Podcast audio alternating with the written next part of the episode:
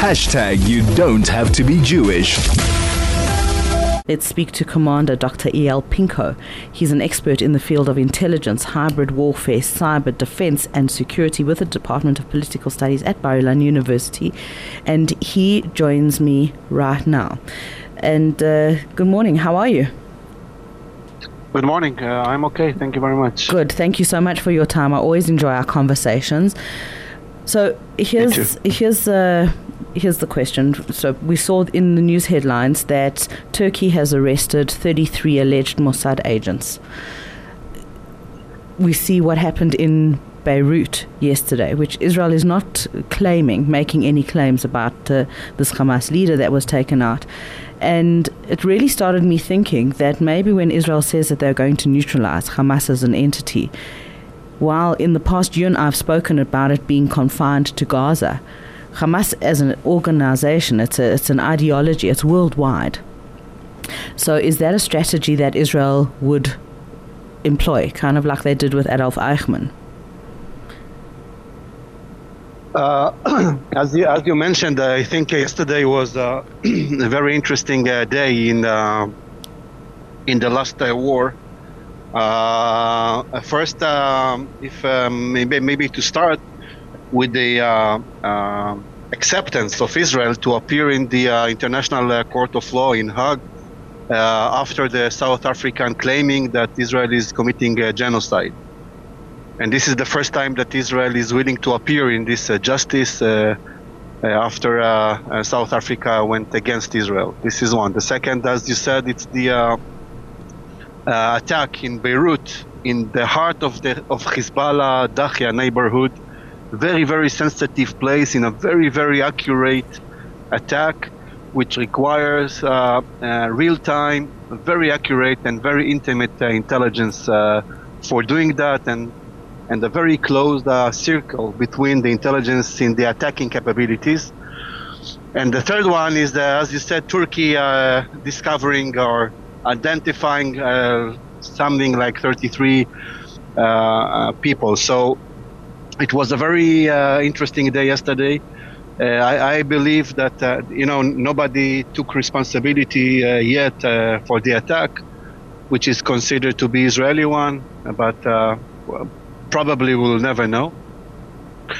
Uh, and I, I, do believe that uh, Erdogan, uh, taking steps more and more radically towards Israel, uh, this is another step showing that the MIT, the, the Turkish intelligence uh, service, is uh, doing excellent job and is a part of you know trying to bring more flame to the internal arena inside uh, Turkey because what Erdogan is trying to do is, uh, you know, for many years un- until uh, Erdogan or until the Marmara case in 2010, uh, Turkey and Israel are best friends. Um, one of uh, you know one of the best uh, partnership and friendship between two countries. Israeli loves Turkey like really like crazy. And, and, and you know Turkey, yeah, and Turkey was very yeah. was very very good to Jews you know, under the Ottomans, absolutely, I mean, it, like they, they protected their Jewish community to some degree. I, I think it's more than that. You know, uh, the, the, truth story is that uh, the, the, the one that ruled the uh, Ottoman Empire were Jews, which was the Council of Jews that were uh, ruling the, the Ottoman Empire. It's uh, the connection between the Ottoman Empire and Turkey to Israel are very, very good. You know, until today, uh, Israel is buying in more than nine billion dollars things from commodities from Turkey, from fruits to other things. Um, and by the way, uh, with Erdogan playing a dual face, he's still doing, his son Bilal is doing a lot of businesses with Israelis. They are getting richer and richer because of uh, businesses with Israel. Right. But Erdogan, with his dual face, he, sh- he should uh, see a psychiatrist for sure he's uh, uh, promoting more and more his uh, Muslim Brotherhood. Yes. And he's a Muslim Brotherhood uh, partner, and uh, he's promoting that. He wants to show to the Arab world and the Muslim world uh, that he is controlling this, the, the, the Sunnah world. And he's, the way to, to do that is by provoking more and more Israeli forces and, and strategy. And while uh, putting money and efforts to Hamas in Judea and Samaria, in the Palestinian Authority, and of course as well as in, in Gaza.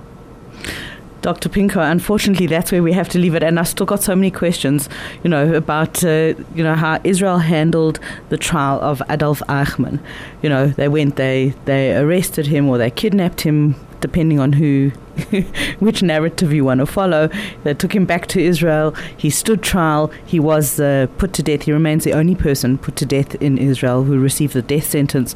Um, my question, just a short question for you, is do you think that Israel will ever do that with Hamas leaders? I think I think not. Okay. I think not. I think that the Israeli uh, uh, system will not allow that. Uh, speaking about the Holocaust memorial and things like that, I don't think that Israel will ever do it. Okay. Thank you very much, Dr. Eyal Pinko uh, Commander so Dr. Eyal Pinko. Thank you very much. Expert in the fields of intelligence, hybrid warfare, cyber defense, and security with the Department of Political Studies at Bar Ilan.